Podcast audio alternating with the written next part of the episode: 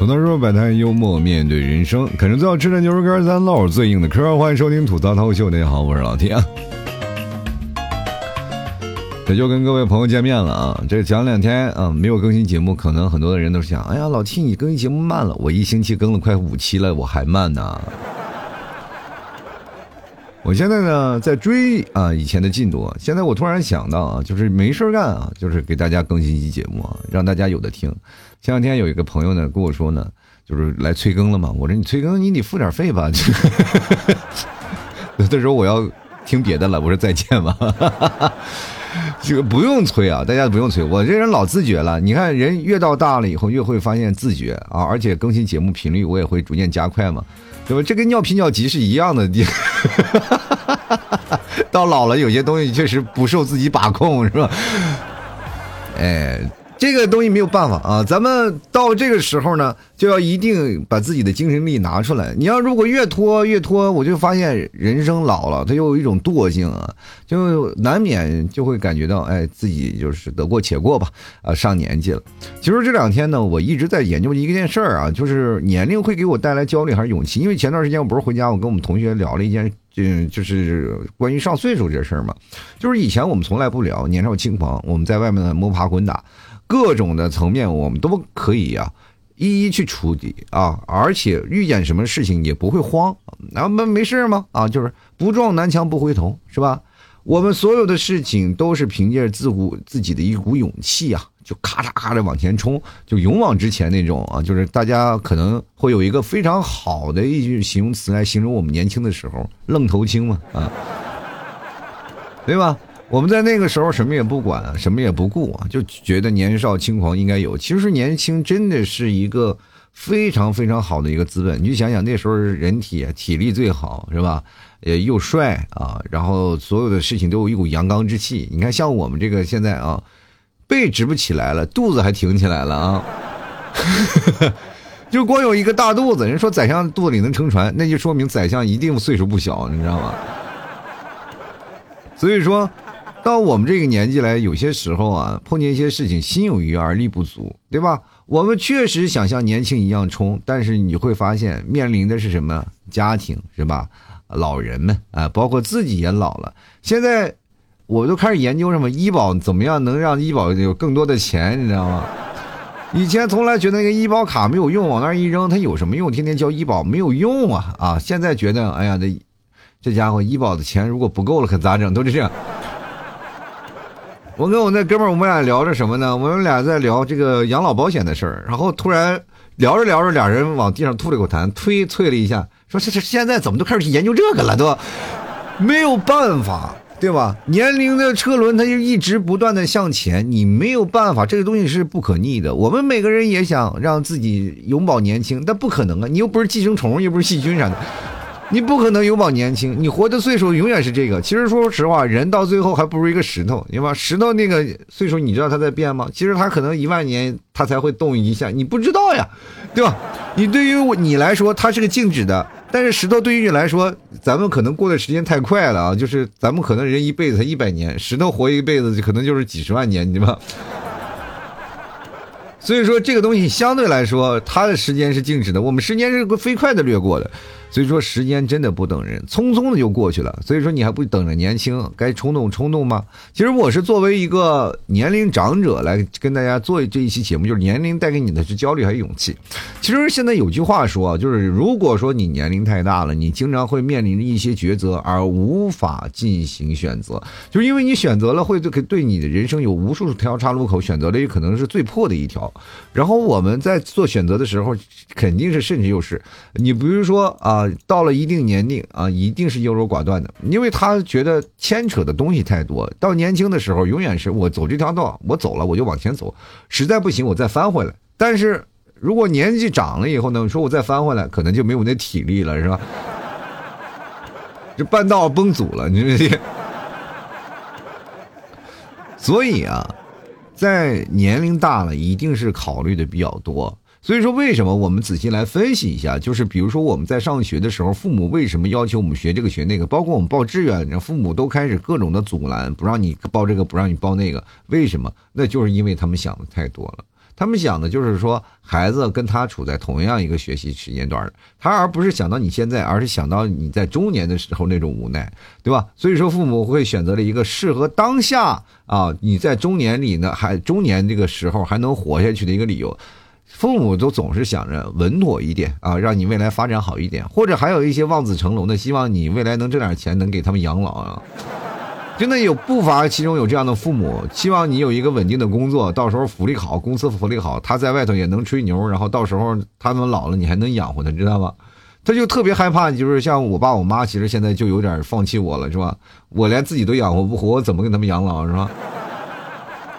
就是很尴尬，在我这个年纪呢，其实是现在人到中年了，我觉得依然是一事无成啊，什么都没有，除了会卖个牛肉干，会做个节目，什么都没有，而且牛肉干卖的不好，节目做的也一般，是吗？我身边有朋友知道我是做这个的，做卖牛肉干，然后讲脱口秀的，然后就是会有人跑过来问我，老 T，你到现在为止坚持的理由是什么呢？我说脸皮厚呗。那有什么？我就死皮赖脸，我就赖在这里，有赖着听众一直听着我的节目，我就一直坚持下去，的咱有什么问题吗？对吧？美其名曰我是有梦想，实际时候除了干这个，我也不会干别的了。其实，在这个时候呢，要坚持把这个节目要做好。所以说，最近我开始真正的啊下定决心了，要好好做节目呀，晚上直播的时候带带货呀，然后把生活先提上去。我就总是在想，以前我是在网络要饭的一个事儿啊，啊，跟各位朋友讲，我也是老是在这个事情呢，我没有什么太大的决定力啊，因为我毕竟我自己过不好，我怎么能让你们过得好呢？对不对？所以说我得重燃你们的希望呀，就是比如说像有一天啊，老 T 都能翻身做主人了，老 T 都能挣钱了，他咸鱼他都翻身了，我也能行。你看你有这样的一个明码标价的榜样才对，对吧？以前我的思想确实有问题，对吧？这个现在我这思想的转变转变了，要挣钱呀。所以说怎么挣呢？各位朋友，你一块我一块，我就成富翁了。我跟你讲啊。但凡听我节目的，就是一人一一个月，哪怕有一块钱，我都感觉我这月啊，基本上不是说成富翁嘛，至少那个小康生活已经完成了。真的，我现在对我自己的这个节目的怀疑啊，就非常的多，就是因为我不是不太清楚有多少人是真正听我节目的啊，我不太理解啊，就因为我总是觉得，就是哪怕我开直播的话。呃，你们听我节目吧，会有十个十分之一的人来，那十分之一的人来，我大概就能知道我节目的真实的听众水平到底有多少，大概有多少人收听我的节目。结果呢，每次直播间就是每次来的话，就只有十个人到二十个人，平时都是十个人左右，也就是说，真正听我节目的只有一百到两百人左右。所以说，朋友们，你知道老七世态炎凉挺难受的吗？对吧？我有些时候对自己怀疑了，所以说我现在现在尽量就把节目多更新。但是我每天坚持直播，每天坚持更新，把这个事情我就提上来了，提上日程，让自己学觉得啊，人老了还是有用的。我跟大家讲啊，人在变老的过程当中呢。其实有的人说你是老了没有用了，但是其实，在精神力上，我们是越到老越强大，因为我们什么事儿没有经历过？公司职场撕逼啊，谁没有撕过呢？是吧？谁没有撕过领导呢？你们在那时候被领导 PUA 的时候，我们都已经 PU 到骨子里了。在那个程度上啊，我们被公司领导给我画各种大饼，画各种大饼，饼没有吃到啊，饼都没有吃到，然后公司倒闭了，你知道吗？八零后这一代，就是我们这一代是吃饼吃的最多的。到现在，我妈每次来这家里给我烙饼，我说妈，我不要吃饼啊，我公司吃的很多了啊。我们在逐渐的变得更加强大，强大到让自己都不知道自己有多强大。就比如说啊，就是经常会有一些朋友们啊，会过来说一下，吐槽一下他的生活。比如年轻的人总会碰见一些自己无法解决的问题吧，总会遇到一些困惑、一些焦虑吧。当他们跟我们这些中年人在说的时候，我们呵呵一笑，啊啊，我们都经历过的，习惯就好。当然，你说习惯就好了，那些年轻人可不是这么说的，他以为你在敷衍，就是很很很很可怕啊！就是说，我说你习惯就好了，说你敷衍我，你给我出来解决的方法。我说，但凡我能解决的方法，我能坐这儿跟你正常对话吗？我肯定在哪个会议室，在跟我的手下的高管在开会议，我会在这里给你把酒言欢吗？你也不想想，你现在是一个身份，我什么身份？对不对？大家都是一个普通的工友阶级嘛。你这样的说啊，你在这里，我给你解决办法啊，你成富翁了，你会想起今天跟你说话的你吗？对吧？而且我们那时候唱《同桌的你》，他都没有把他的长发盘起，你怎么能确定你听了我的指导，你就能够直直接原地起飞呢？对吧？你不可能啊！所以说你要经历，你要自己不断的磨合，你慢慢的到我这个年纪，无奈端上酒杯喝一杯酒，叹口气，哎，这样习惯就好，对不对？生活就是这样，没有让你说的飞黄腾达。其实机会是留给有准备的人，我们是准备好了，但是他从来没有机会啊。各位啊，我现在发现，现在零零后啊，真的是值得我们这些八零后、九零后学习啊，然后老厉害了。现在就是躺平，我不管怎么说啊，现在零零后整顿职场了，领导不管给你画什么饼，他们已经知道了，在金字塔尖永远是那几个人，你想挤挤不上去，对吧？我真的我在职场混那么多年，我太了解了，就是职场上金字塔尖那几个，他如果永远不升职，他永远不会有空位，你就永远上不去，而且。有一帮人，你会越到老了，如果公司体系当中啊，越到高层岁数越大的人，那些公司你就越上不去。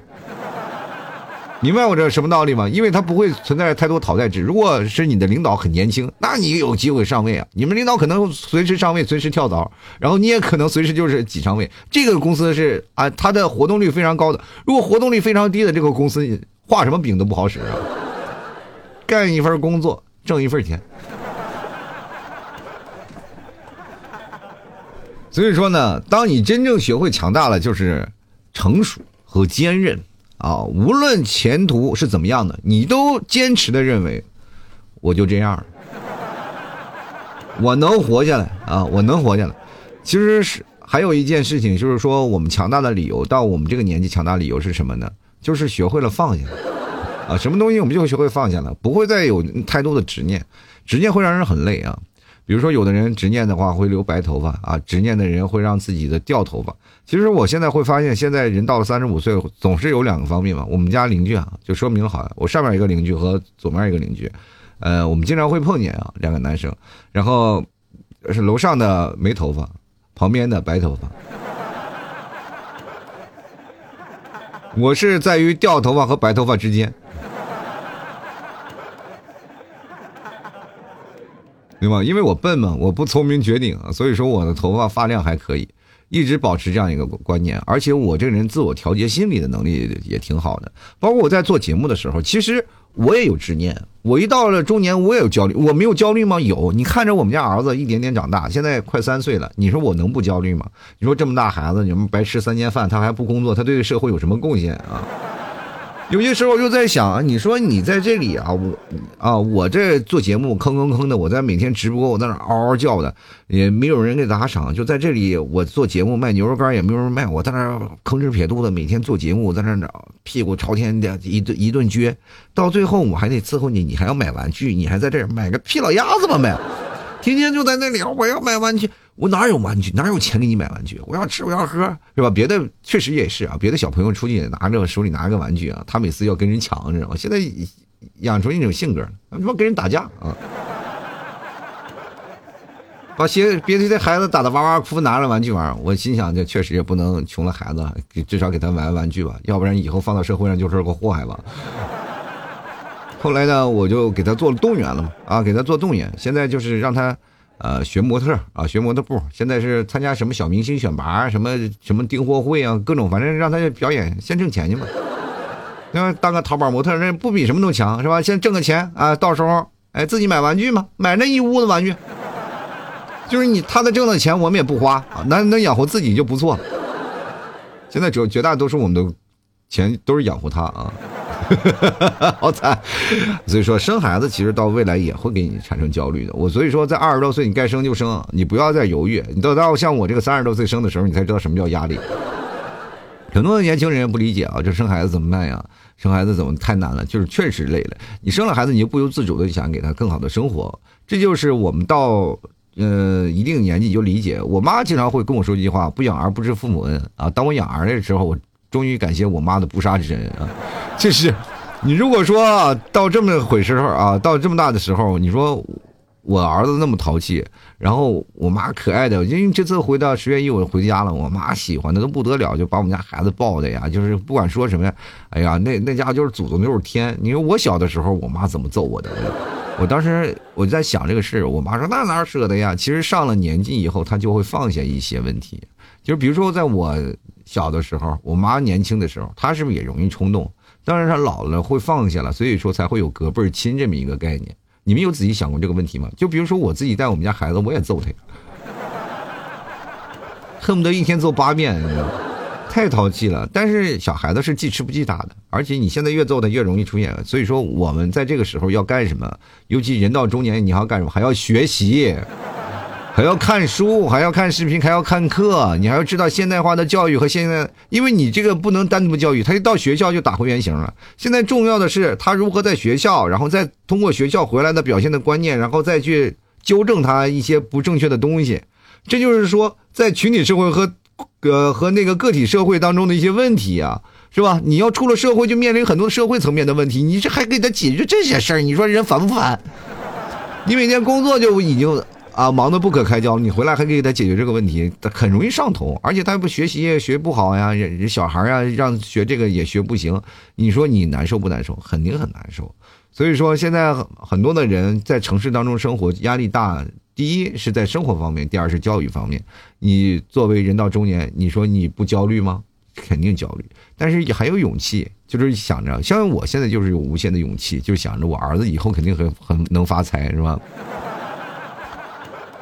对吧？以后能肯定能养活我，现在就是怕他大了以后呢，有这样的影音资料是吧？记录着我曾经打他的什么呃各种的记录，比如说我儿子在若干年后二十多岁的时候啊，听了呃我几期啊，我爸以前做节目的听了几期节目，然后听到我小的时候如何揍他，你说他长大了会不会揍我呀？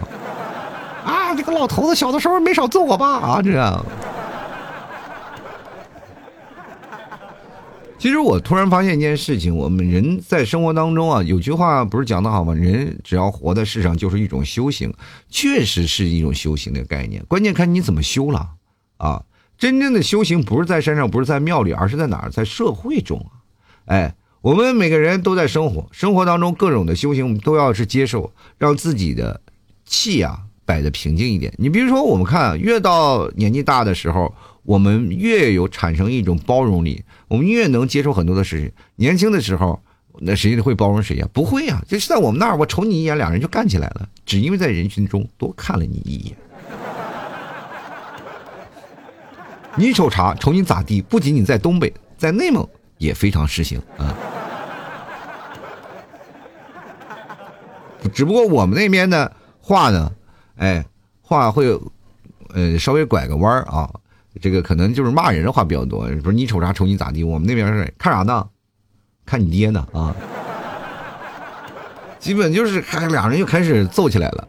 基本那个时候就因为你盯着我看，我就会跑过去要揍你一顿，你知道吗？所以说这个我们年轻的时候也是没有包容力。你看现在啊，我如果跟人对上眼了，马上回避啊，不敢再看他第二眼，确实有点丑，你知道吧？漂亮的姑娘，我肯定多愿意多看两眼啊！一个丑陋的大老爷们儿，我看他干什么？我还照没事干照顿揍，你对不对？其实我现在到这个时候啊，就比如说我现在三十多岁了，马上快四十岁了，就是尤其那段时间，我就不是要做检查做核酸嘛，然后去那边，然后呃花点钱啊，就是我们那边是要花钱做核酸的，然后去医院里啊。然后去花了，然后他们拿一纸往那一贴啊，叫什么名字？然后大我叫什么什么名字啊？三十八岁啊，就喊一下，感觉自己胸口被插了一刀，你知道吗？我曾经何时我就从来没有会觉得年龄会给我带来什么困扰，我从来不会承认自己老，我也从来不会承认自己岁数大，我从来认为我自己就是永远年轻。我们现在身边的一帮朋友都是九零后，他们总是认为我是一个比他们年纪还小的人，因为我心态比较小。如果我心态大一点的话，我没有办法给你们做节目了。我是一个不像中年人的心性的一个中年人，我喜欢跟年轻人一起喝酒啊，喜欢跟年轻人一起打闹，有的时候甚至跟他们一起去骑摩托，一起去聊天，从来没有那样的一个说是我们过去大哥和小弟弟的那些事儿，没有，现在没有了年龄的界限，也就是说，岁月可以包括现在一些物质上的东西，可以弥补你这些岁月的一些时差啊。当你接触到一些东西的时候，比如说像我们年纪大了。过去只要年纪大了，你会变得固执，因为在你的固有的体系当中，你会坚信一条东西。就比如说，我跟我爸在讲述一些事情，他就肯定不会听嘛。就比如说让他戒酒，他肯定不会戒酒的嘛。你要这样的事情，你就会觉得很生气。我说为什么让你戒酒你不戒酒呢？然后回头我妈让我戒烟，我也没有办法。这就是男人的倔强，你没有办法通过他的体系，然后来改变你的生活，就是这样的一种倔强方式。但是随着一些新科技的一些东西，我们也能与时俱进的。比如说网络上一些的东西啊，我们也会学，而且学的还比较快呢，因为我们会结合自身的一个岁数经验呀，对吧？我们岁数这么多年，我这没见过猪肉，我总见过猪跑吧。那现在不是说猪跑，等你年龄岁数大了，你不是见着猪跑了，你是见了一群猪在比赛啊。一百米的、五百米的、一公里、两公里都能看到呀，你知道吗？对吧？你可以凭借年龄的优势站在那里，那只猪肯定打兴奋剂了，你知道吗？跑最快是不是？所以说，在这个生活当中，你年龄越大，你越存在着一种什么样？你能看的比别人更多的东西。所以说，有的人年龄焦虑的本身就是你因为你看到的更多，你知道吗？我们在过去经常有个表情包是什么样的呢？就是有一个兔子拿个枪指着他的脑袋，你知道太多了，知道越多越容易给你带来更多焦虑。比如说今天你马上就要升职了。然后这个时候升职不是一件好事啊，升职可能是你手里手里没有实权了，你的权利开始被架空了。这个时候你看的比较比别人多，是吧？年轻人肯定会沉浸在幸福的喜悦当中，但你不一样，你会每天痛苦、焦虑、掉头发，是吧？你说哎呀，我的天哪，我的权利被架空了，有一天可能我会被替代，这就是现在男人的焦虑。还有你看到了很多的本身的问题，比如说今天啊，坐在旁边的人他的跟你聊天那种感觉不一样，对不对？然后今天你的妻子跟你说话不太一样，你就感觉家里有人了。你是选择是忍耐还是继续过下去啊？所以说这些都是事儿啊，你要一直坚信着，人生在这个世上，知道的越少，你活得越开心。知道的越多，死的越快。你知道为什么很多的皇帝都短命吗？就是皇帝每天真太操劳了，他知道的消息真真的是。成千上万的，每天那么多批阅奏章，每天要看那些东西啊啊，那么多，对吧？看完那些东西吧，晚上回到后宫又那么多，是吧？那么多后宫，在他的人生当中就是要选择啊，不断今天选择这个，明天选择那个，你就是晚上睡个觉还要翻个牌子，你说，哎呀，他痛苦吗？就是你我外人看着很羡慕，对吧？你看他真的很痛苦啊，然后一辈子连大门不出二门不外，就是啊一直在办公，就感觉都拴在一个牢笼里，是吧？你觉得能看到大千世界文吗？有的皇帝一辈子都出不来，还没等出来呢，琢磨想微啊这个微服私访出来溜达一圈，然后咔嚓死掉了。所以说，真正很难啊！你就说在我们那个年代，如果让你捐在这个房间里，成九五至尊，后宫佳丽三千，你愿意吗？你可能有一天你也不愿意，你你愿意出去玩，但是家里没有电脑不行啊，对吧？如果说对吧，你家里。是吧？要有电脑，你在那儿有可能又不理朝政了呀。然后呢，我跟各位朋友讲，就是我有一段时间嘛，就有一段时间，在一八年的时候啊，一八年的时候，我在天天我在图书馆泡着嘛，白天我会在图书馆泡一天，然后晚上回来做节目。呃，那段时间我是通过在图书馆，然后写稿子，然后做节目，然后再开始，呃，呃，每天看一些书嘛，然后在那里。然后在那看那个书那一年的时间，然后就那一年的时间里，我经常会看到好多的人，不同的绝大多数的人都是在那里考研啊，在那学习考研的人在那图书馆里，还有一部分是什么？有一些图书馆的大爷，这个真的是一道亮丽的风景线。大爷永远是啊进去啊，然后找个座位一坐。然后一杯茶，一本书，一坐就是一上午，那是真的感觉，就是他们退休了以后呢，真的是这样的感触，而且还嗯比较安静啊，他们可以看书，比如说现在年轻人看的都是书，老年人看的报纸，坐在那个椅，我们都坐在椅子上，他们会坐在沙发上，然后那边有茶几，然后坐在那看会儿，呃，看会儿报纸啊，然后看会儿书啊，选了本书，然后坐那里看，他们都会拿那个期刊去看报纸，然后越到那个城市中心的那个越多那个老头儿。啊。然后像年轻人就不一样了，年轻人现在是什么？一手机、一游戏、一打一通宵，是吗？完全跟大爷成了强烈的对比。我们曾经还是认为年轻的时候还是最好的，因为你有可以玩的本钱，而且到了中年节，你就真的觉得玩什么东西没有本钱了。嗯，比如说现在很多人说老 T 你还打游戏吗？我打个屁，我打，就是我打游戏还会觉得累，你知道吗？颈椎还会疼。现在我就考虑到我的身体问题了，就是游戏能跟得上，我的身体能不能跟得上？现在没事干呢，也也不会再去打游戏了呀，就什么王者呀、英雄联盟都不会玩了，什么打打射击游戏啊、什么 CSGO 啊也都不打了。所有的时间呢，你会结合在更多的是吧？家庭上啊，你或者事业上会琢磨做节目呀，会看看这个买买买东西啊，卖卖牛肉干啊。这些声音啊，如果当然你会让自己的生活过得更好，你肯定会选择更好的生活。也希望各位朋友，你到了这个岁数了，不千万不要产生这种焦虑的情绪。我做节目呢，还是希望各位能够秉持一种开心和快乐和一种轻松愉悦的心情。我不希望各位朋友听我的节目会觉得啊，老七你是贩卖焦虑，不要，就是你听我节目你会。解开一定的束缚，你就会觉得啊，我这个年龄怎么样？怎么？千万不要被年龄束缚着啊！因为年龄它不是界限，它只是你一个承载东西的一个刻度啊。比如说，我在这个时候肚里能承载多少东西？对吧？比如说，有的傻子，呃，是吧？就得了有有这种疾病的傻子，这个当然不是嘲笑意思，这天，呃，这先天的。他们你会发现啊，就是几乎都是一个样子，但是他们活到这个岁数，他们依然很快乐，对吗？所以说，为什么有人说傻子是最快乐的，就是因为他们不懂很多的世态炎凉，因为他们考虑的不用太多。所以说，我们有些时候可以真正的也做一次傻子，傻傻一笑，你会发现世界上就过去了。我在我们朋友圈里啊，在我的朋友里是典型出了名的不聪明。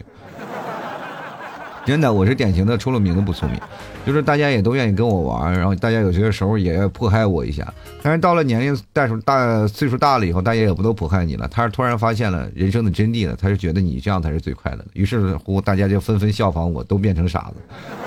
我们现在有一个群，我们都叫傻子俱乐部，你知道吗？其实这样的生活当中，你放下一点执念。然后慢慢的就是得过且过，大家也都可能心里心有明镜，毕竟有这么长时间的社会积呃经验的积累，大概都能分辨出一个是吧大小王和一二三。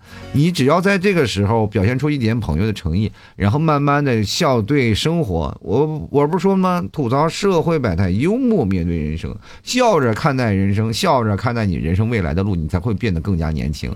我跟你讲，一个乐积极向上的心态非常重要。因为你可以看到，你如果学中医的也都知道啊，就是为什么我会说这个事儿呢？因为我老刷到这个视频，是吧？人到大了以后呢，就容易肝火旺啊，就容易生气啊，焦虑，你身体的什么五行啊，就很容易啊被打乱啊，被打乱。比如说你生气了，就会产生郁结呀、结节呀，你啊焦虑啊，也会让你身上多这些结节，对吧？如果你要是心态变好了，你自然这些什么病都没有了。对吧？你看，比如像我现在真的什么都病都没有，因为我不敢去医院查，你知道吗？我真的怕有一天查我又被摁在那儿了，不让我出来了。啊，太可怕了！呃，最近也在想给自己鼓足勇气吧，去医院查一查，检查一下，做个体检。反正不管怎么说呢，到了一定的年纪，你开始琢磨，就开始不是说在回忆以前了，而是在研究自己的后事怎么办了。就是人生当中都出出现了各种的偶然性啊！不要以为你们年轻就有本钱，对吧？你只要能够健康的活到我这个岁数，你才叫有本钱。人老年人呢，就是比如说像老七这样的八零后的这位朋友们。呃，或者是比我更大的这些七零后和六零后的朋友们，你们也都不要太过于纠结于年龄的焦虑。我们觉得开心一点、快乐一点是一点，就不需要太过于纠结。像包括现在纠结的这些事情，不是说你们，而是现在某些那些电商平台，他们现在也就是开始研究如何这个接受老龄化的这个转变了，你知道吗？因为现在他们也很纠结啊，就是现在主要的购买力还是在那些。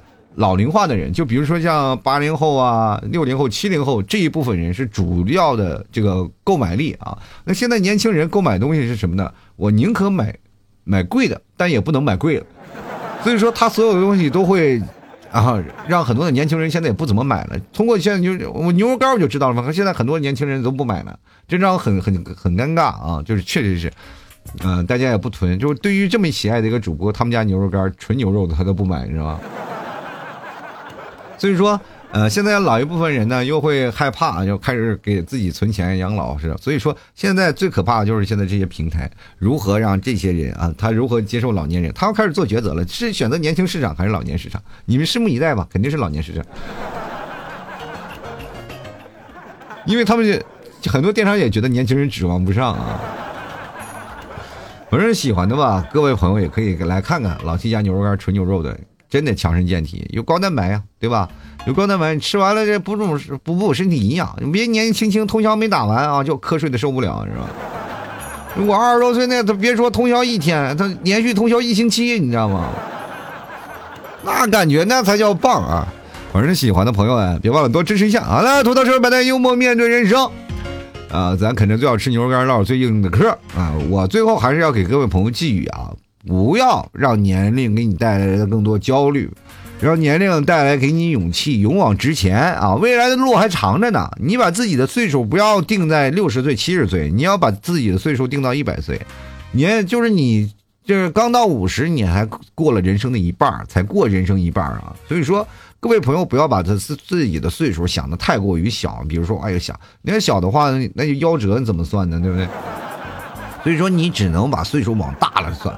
往大了算，越大越好。就是哪怕你是世界上最长寿的老人，一百二、一百三，你会发现你人生就没有那么焦虑了，因为你人生的路还很长。你现在焦虑是不是为时尚早？而且我们在变老的路上也是在扔啊，扔掉我们的年轻的幼稚，扔掉天真，然后再慢慢的捡起了成熟和坚韧。这就是让我们啊，就是通过岁月会让我们逐渐变得强大。我们真的强大，然后而且我们会在某些时候学会一种放下，这才是人生的真谛啊！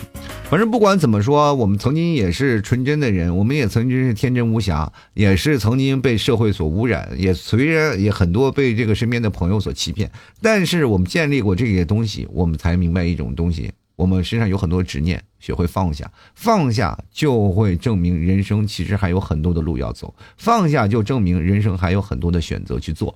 我们不需要为一件事情而执着，过于执念啊，变成魔怔啊。就有人过于执念会影响自己的性格，性格会扭曲，会坚韧，会做一些极端的事情。所以说，早知道你就很崩溃，每天晚上钻牛角尖儿啊，出不来呀。当你真正学会放下那天，你会发现人生其实是还是很美好的，有很多选择去做。比如说，可以去露个营，喝杯咖啡，坐在窗外看看外面的风景，或者是有些时候你品尝一下自己的人生，它都是一场非常有意思的修行啊。所以说，真正的修行在生活中也可以慢慢的提高自己的修行。这也祝愿各位啊，上了年纪不要焦虑。比如说，有的人二十四岁就觉得自己焦虑了，我觉得你这纯属有病，你知道吗？不要着急啊，不要着急。如果你说二十四岁你开始焦虑，那就说明你还是没有发育好，你知道吗？要不然你也不可能就是 有这焦虑的心情。反正如果是发育不好，可以来看看牛肉干好补。喜欢的朋友可以来看看啊，老七家牛肉干啊，非常好吃，可以补补货啊。这个。家里囤点啊，包括牛肉牛肉干哎呀，有的人是觉得，哎呀，这家牛肉干还咱这，咱家除了牛肉干还有牛肉酱呢啊，牛肉酱还有白馍酱，喜欢的朋友都可以下下手啊，可以来尝一尝，好吧？然后关键我这我这个还做一个公仔啊，就是专门吐槽 T 定制的公仔，做了好多呢啊。然后这个是专门我给我自己做的一个，就是未来啊我成明星的一个公仔啊，其实我应该是自己。第一次定制了一个公仔，也算是给年轻人、年轻的我买了个单。然后，但是呢，做这个公仔，我会坚信，我会给自己一个坚信，我有总有一天会火的。会的，就哪怕我这么大了，我也会觉得坚信，我总有一天会火起来的。所以说，这个公仔到的时候，那个时候才应该会很值钱啊。所以说，各位朋友，反买两斤牛肉干，我送你一个公仔，是不是很划算？一个羊的特别大的一个公仔啊，呃，大概。比我的手还大啊！比我的手还大，我的手一米八三的大手，比我手还大，能握住。然后所以说，这个公仔还是市面上所有的公仔有的很多的衣服，它都能穿，都通用的。你还可以给它穿上衣服啊！我跟你说，我这公仔已经相当便宜了啊！就是现在很多的市面上的衣服都比我这个公仔贵。我跟你讲，就是那个，就是我这个小羊穿着，小羊穿那个衣服啊。如果你有动手能力，自己给他做一件，不要让他裸奔就行。反正各位朋友喜欢的，别忘了多支持一下啊。然后还有我们家的牛肉酱啊，各位朋友可以拿过去尝一尝，然后分给你身边的人，对吧？让你身边的人也不再那么焦虑。来吃口老提家的牛肉酱吧，长个啊。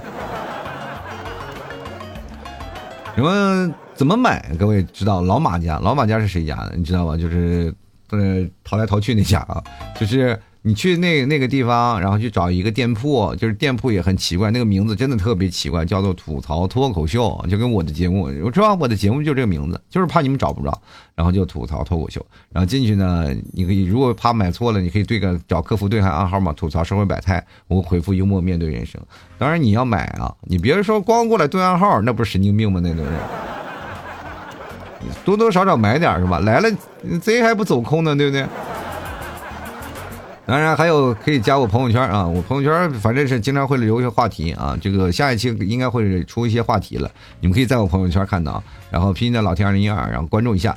好了，那么今天的节目就要到此结束啦，也非常感谢各位朋友的收听，我们下期节目再见了，拜拜了。